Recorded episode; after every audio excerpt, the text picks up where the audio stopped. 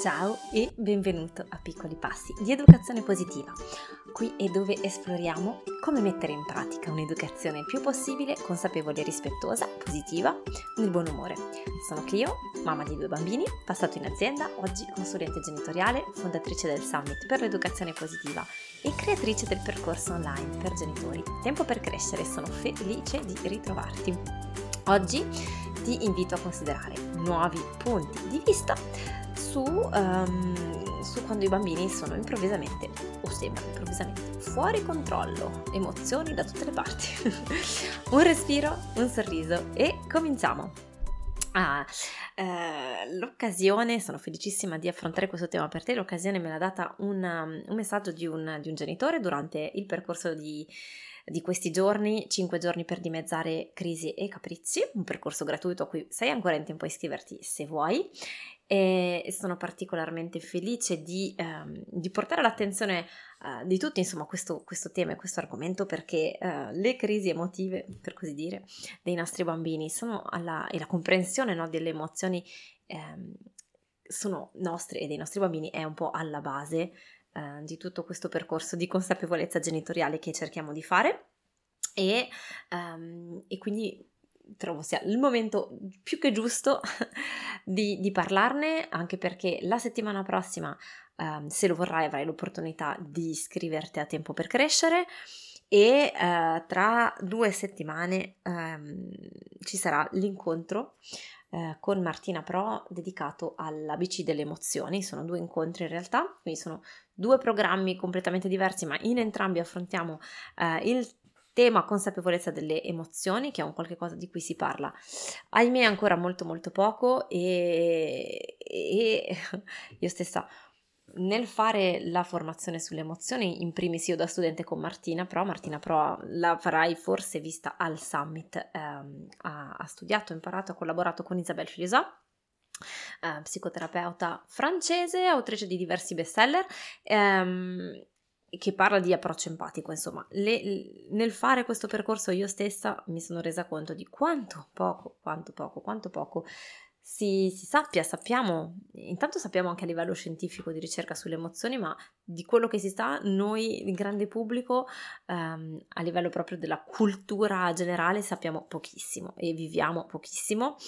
ed è, ahimè, eh, un, li- un grande limite diventa a maggior ragione un grande limite quando poi diventiamo genitori e i bambini ci, ehm, ci, portano a doverci confrontare con tutta una serie di grandi emozioni. Quindi, detto ciò, iniziamo con il porre, ehm, con il porre la domanda e ti invito poi a guardare nella, nella descrizione del, dell'episodio per trovare tutti i link e i riferimenti e a partecipare a unirti a noi, è una, grande, una grandissima opportunità bel regalo per le vacanze e, e, se hai magari un po' più di tranquillità data dai mesi estivi, approfittane a maggior ragione.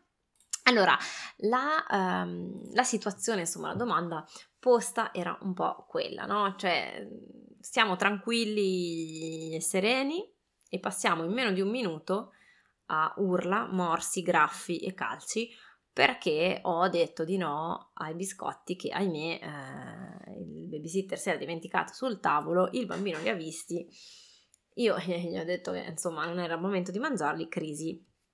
Eh, quindi proprio la rapidità da cui siamo passati, per cui siamo passati da un momento di tranquillità e calma insieme a un momento di isteria che ha, che ha preso quindi un po' la sprovvista al genitore e quindi la grande domanda, come fare in queste situazioni? Che, quali, qu- cosa tenere, quali punti di vista, diciamo, considerare, cosa tenere a mente? E, ehm, ed è appunto una delle grandi, una delle grandi domande e situazioni che, si frequent- che, che, che possono comparire di frequente eh, anche in bambini più grandi, quindi siamo un po' soliti um, credere e pensare che questi scoppi di emotività siano mm, so- solo e prevalentemente per bambini piccoli um, di 2-3 anni e l'esperienza mi dice che certamente a 2-3 anni sono um, più frequenti e a volte più intensi, ma, um, ma, possono comparire e possono capitare anche più avanti. Giusto ieri i miei due figli hanno avuto uno di questi attimi di, di punto in bianco tempo di rispondere al telefono, erano lì che litigavano in maniera furibonda e quasi spropositata, quindi andiamo a capire che cosa succede, um, che, che, cosa causa questo comportamento. Usciamo un attimo dallo schema di uh, il bambino è maleducato, non l'ho educato bene, è un violento, un aggressivo, blah blah blah. Togliamo tutte queste cose per un attimo, ce le dimentichiamo e cerchiamo di guardare la situazione con occhi diversi. Quindi, Intanto ti chiedo, per capire, partiamo dal capire la situazione dal punto di vista del bambino, quindi capire il bambino, cosa sta succedendo. E ti chiedo di immaginarti per un attimo uno di quei, una di quelle serate, di quei pomeriggi in cui, fine pomeriggi in cui torni a casa stanco morto o stanca morta dal lavoro, proprio distrutto, quelle, fa caldo, cioè quella fa sudore, fatica, estenuati, vuoi solo metterti seduto e dimenticarti un attimo di tutto, no? Questa, immagina proprio la sensazione fisica di quei momenti. Immagina di arrivare a casa con questa energia e di vedere sul tavolo un pacchetto di grissini, di cracker oppure, non so, un tagliere con le fettine di salame già tagliate, un bicchiere di birra. Mettici tu la cosa che ti, ti stuzzica le papille gustative, ok? Immagina proprio, chiudi per un attimo gli occhi e immagina le sensazioni fisiche che puoi provare in quel momento.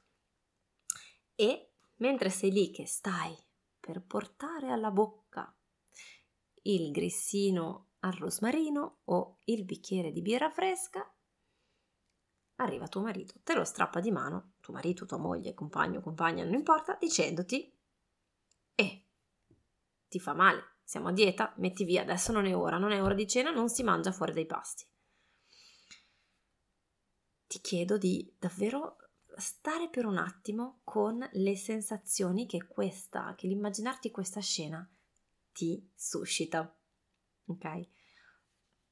Chiaro, mi dirai, Certo, io non è che però mi metto a prendere a morsi e a unghiate il compagno o la compagna.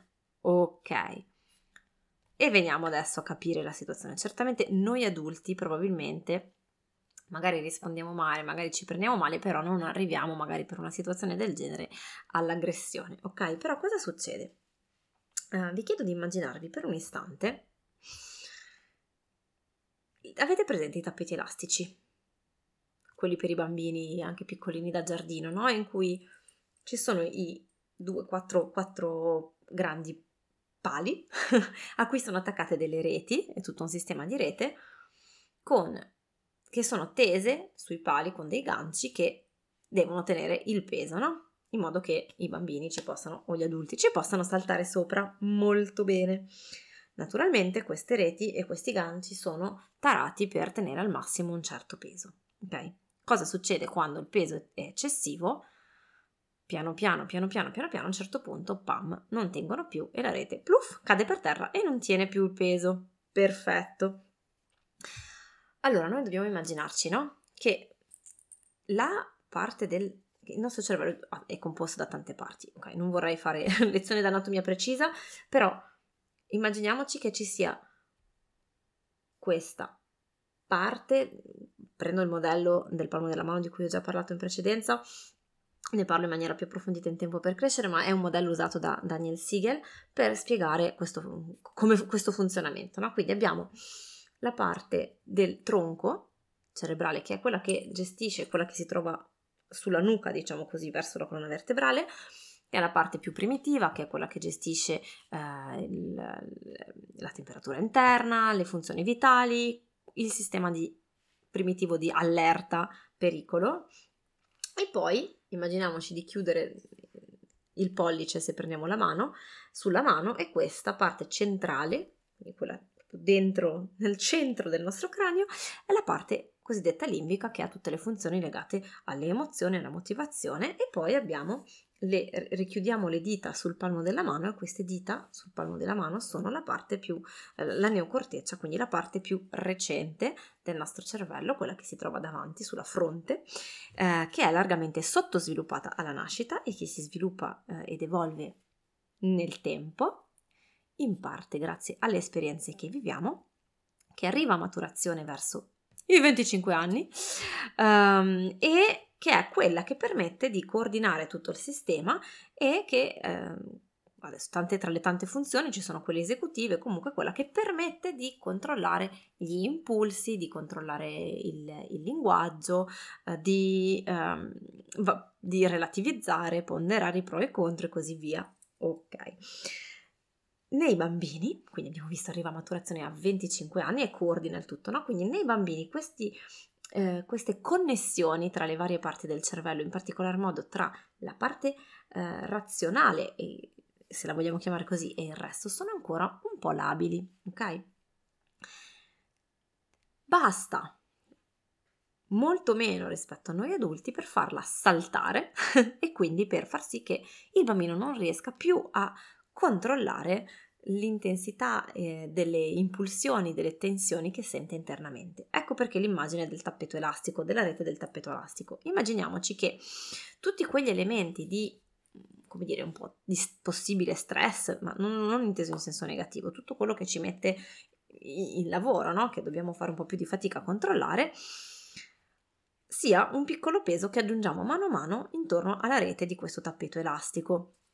E quindi metterci il caldo, no? se fa molto caldo, l'afa, la fatica, uh, il sonno eventualmente perché adesso fa, lu- fa luce e giorno fino a più tardi, quindi a volte facciamo più fatica ad andare a dormire presto, i nostri bambini in modo particolare, quindi magari ci manca qualche ora di sonno, la fame, se sono le 6 di sera, bambino è possibile che abbia fame, magari ha passato la giornata lontana dalla mamma, magari ehm, ha avuto tutta una giornata in cui gli è stato detto cosa fare e c'era anche un po' di voglia di dirsi oh ma per una volta decido io. Tutti questi piccoli elementi immaginiamoceli come tanti sassolini che vengono messi come dei pesi su questa rete del tappeto elastico. Il no al biscotto no? immaginiamoci che sono appunto in questo stato della mia giornata. Immaginiamoci che vedo questo pacchetto di, di biscotti che quindi mi dico ma sai che c'è oh, è tutto il giorno che mi dicono che non si può qua, non si può là, che devo far sì e devo far là, ma ho questi biscotti e io ho il potere di prenderli e di mangiarmeli. Certo che non, la regola dice che non si mangiano, ma chi non ha mai sentito l'impulso di rompere una regola eh, solo per il piacere di dire io posso farlo? E i bambini non sono da meno, a maggior ragione perché più di noi sono, più di noi, spesso e volentieri più di noi sono soggetti a ordini e imposizioni. Benissimo.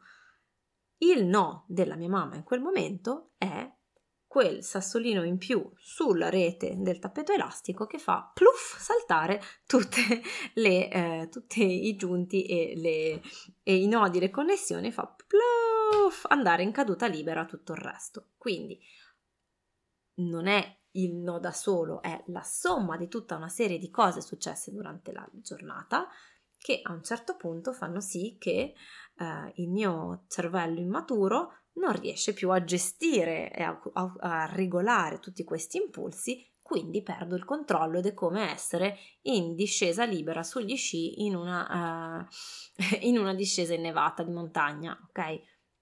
E non riesco più a fermarmi. Quindi il bambino a quel punto deve pluff prima liberare tutte queste tensioni accumulate per potersi calmare e quindi riprendere a ragionare, a essere ragionevole, a controllare questi impulsi, a smettere di graffiarmi e così via. E, e tutto questo processo no? di imparare a regolare questi impulsi, questi, questi, questi impulsi, di relativizzare, di capire e quindi di dirci anche, eh, sono le 6 di sera, i biscotti non è il momento di mangiarli e so che mi fa male, quindi adesso anche se ne ho tanta voglia mi, mi contengo, è una cosa che arriva nel tempo, arriva grazie alla maturazione dei circuiti, arriva grazie all'esperienza, eccetera, eccetera.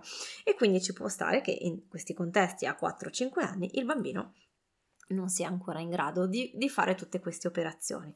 Questo è per contestualizzare, ehm, per capire il punto di vista del bambino e per capire anche un attimo la situazione. Eh, rimane il grande interrogativo di eh, ok, bene, e quindi ora che ho capito tutto questo, cosa faccio? Perché non è che non ho comunque voglia necessariamente di darvela al bambino i biscotti ehm, e non ho voglia di farmi prendere a unghiate.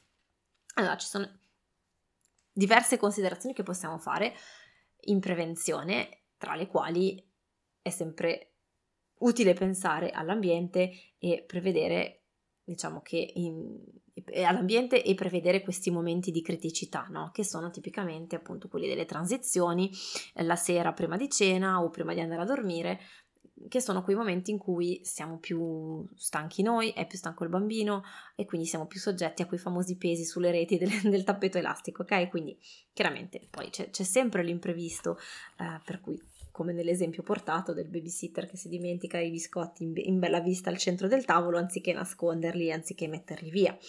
Uh, per cui tutto questo che sto dicendo ci aiuta a capire meglio e a preparare meglio l'ambiente e a preparare anche noi stessi per le, le volte successive in modo da allenarci poi noi adulti a trovare delle risorse che fanno sì che arriviamo a quei momenti di imprevisto e di sclero dei nostri bambini con un pochino più di calma e, mh, mm, e quindi più facilmente riusciamo a restare presenti e non a partire anche noi per la tangente, a farci trasportare dalla tensione, dallo stress, dal, dal nervosismo dei nostri bambini, ok?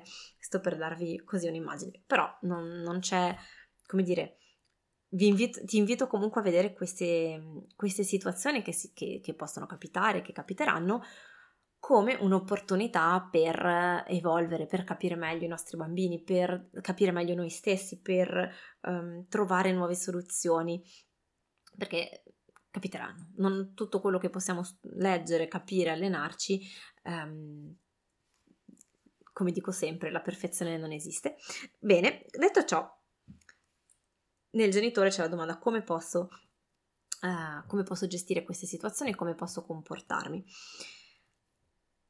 e aiut- capire il punto di vista del bambino e la sua situazione ci aiuta appunto a intravedere quale può essere il suo bisogno in quel momento.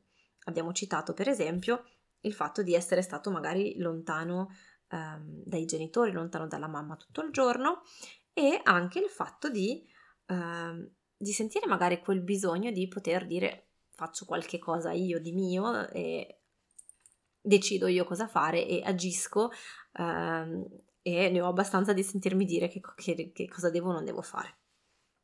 Quindi ci può essere anche noi quella flessibilità di capire, ok, ma questa regola del biscotto è davvero così importante in questo momento, in questo contesto, nel momento in cui capisco il punto di vista del bambino. Certo che non voglio porre l'abitudine che a qualsiasi ora del giorno e della notte il mio bambino possa prendersi, alzarsi e prendere il biscotto e voglio che impari che ci sono dei momenti che non si mangia prima di cena, eccetera però poi posso valutare e ponderare il fatto che in questo contesto preciso e specifico il bambino magari ha trovato lui questi biscotti che li hanno dimenticati, che magari appunto è stanco e ha fame, che magari c'è tutto questo contesto per cui posso, cap- posso cercare di capire se, e non sto, non sto dicendo che è così, sto dicendo che possiamo porci la domanda di capire se in questo contesto, come negli altri contesti in cui ti capiterà, ha senso oppormi e quindi imporre la regola oppure no.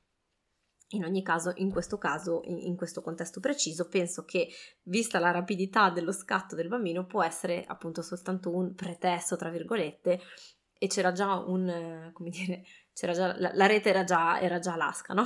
e bastava solo un piccolo sassolino per farla saltare. Noi possiamo rispondere quindi a questo punto con quest'ottica, quindi di capire il punto di vista del bambino. Quindi, oh mamma mia, la babysitter, il babysitter si deve essere dimenticato di mettere via i biscotti. Meno male che li hai trovati tu per metterli a posto. Così domani mattina li ritroviamo per la colazione. E quindi mettere il bambino, come dire, sottolineare e rendere positivo il fatto che la, la sua presa di iniziativa di aver trovato uh, questi biscotti fuori posto e dargli un incentivo positivo perché sia incoraggiato a attivamente metterli lui a posto, renderlo protagonista in questo senso, dargli questa fiducia che saprà gestire questa situazione. Um, se vediamo che il bambino però è già nella fase di no, li voglio mangiare, no, voglio... possiamo passare allo stadio successivo, cioè amore, caspita, eh, sono proprio buoni questi biscotti, vero? Dimmi qual è il tuo preferito, ti piacciono tanto? A me piace tantissimo quello al cioccolato. E provare a instaurare questo, questo, questa connessione con il nostro bambino, questo dialogo, perché in fondo, ricordate, l'altro bisogno che avevamo visto era quello di attenzione di presenza con la figura di riferimento, con i genitori, dopo essere stato magari lontano da casa tutto il giorno. Quindi possiamo andare a ricercare il bisogno più profondo e andare quindi offrire questo dialogo e questa comprensione e una volta che vediamo che il bambino ci risponde, che si è calmato, che siamo in connessione con lui, proporgli allora di passare ad altro e quindi per esempio dirgli cosa ne dici se andiamo a fare i biscotti con la Play-Doh per esempio? Eh, o andiamo a fare insieme un disegno. O facciamo insieme i biscotti per domani con la farina e il cioccolato. In base a quanta voglia abbiamo E se il bambino è proprio nella crisi nera, perché è già in questo, è già nel fuori controllo, è già nella discesa libera sugli sci, vedo che ti fa arrabbiare questa cosa. Hai trovato i tuoi biscotti e te li volevi mangiare e io te l'ho impedito.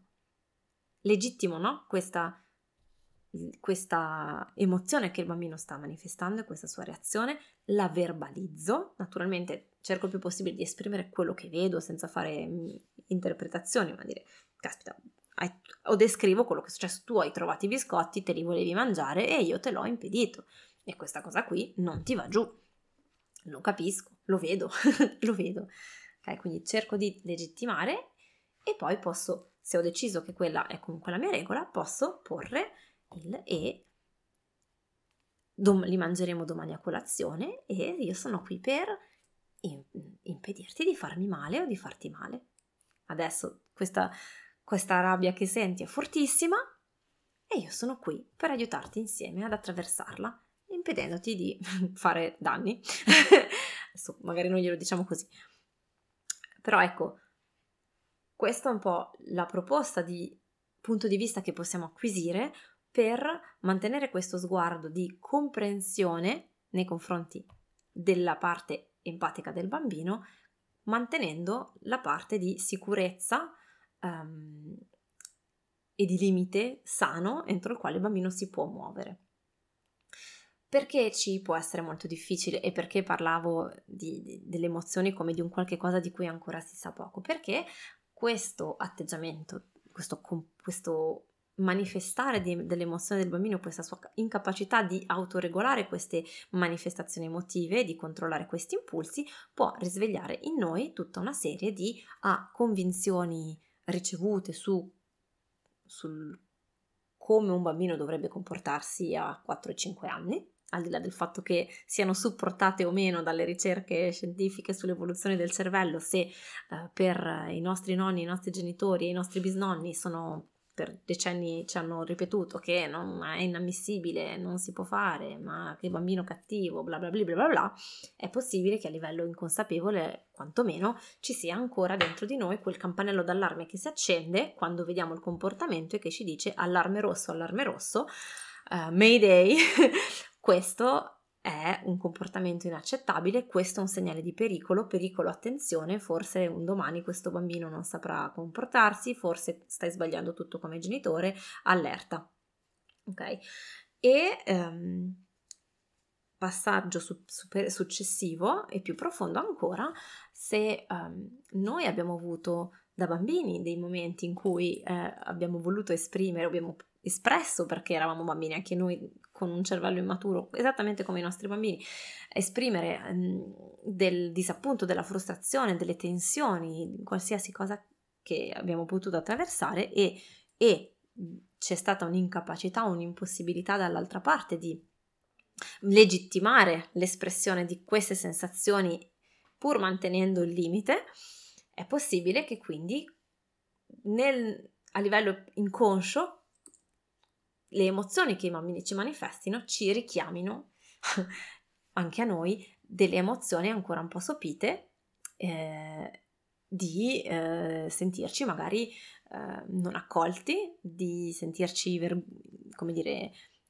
messi, vergognarci di quello che abbiamo fatto, di quello che abbiamo espresso, oppure eh, di sentimento di ingiustizia, tutta una serie di cose che possiamo di cui possiamo esserci completamente dimenticati, non sto dicendo che ce le ricordiamo in maniera consapevole, sto dicendo però che queste cose possono avvenire a livello inconscio dentro di noi, vedendo il comportamento del bambino e attivare il nostro sistema di, di, allerta e di stress per il quale noi stessi perdiamo il controllo e ci sentiamo quindi appunto in difficoltà, minacciati, in pericolo, ehm, per cui reagiamo d'impulso anche noi e ci sembra difficile mh, mm, mantenere la calma. È un allenamento tutto questo, è un...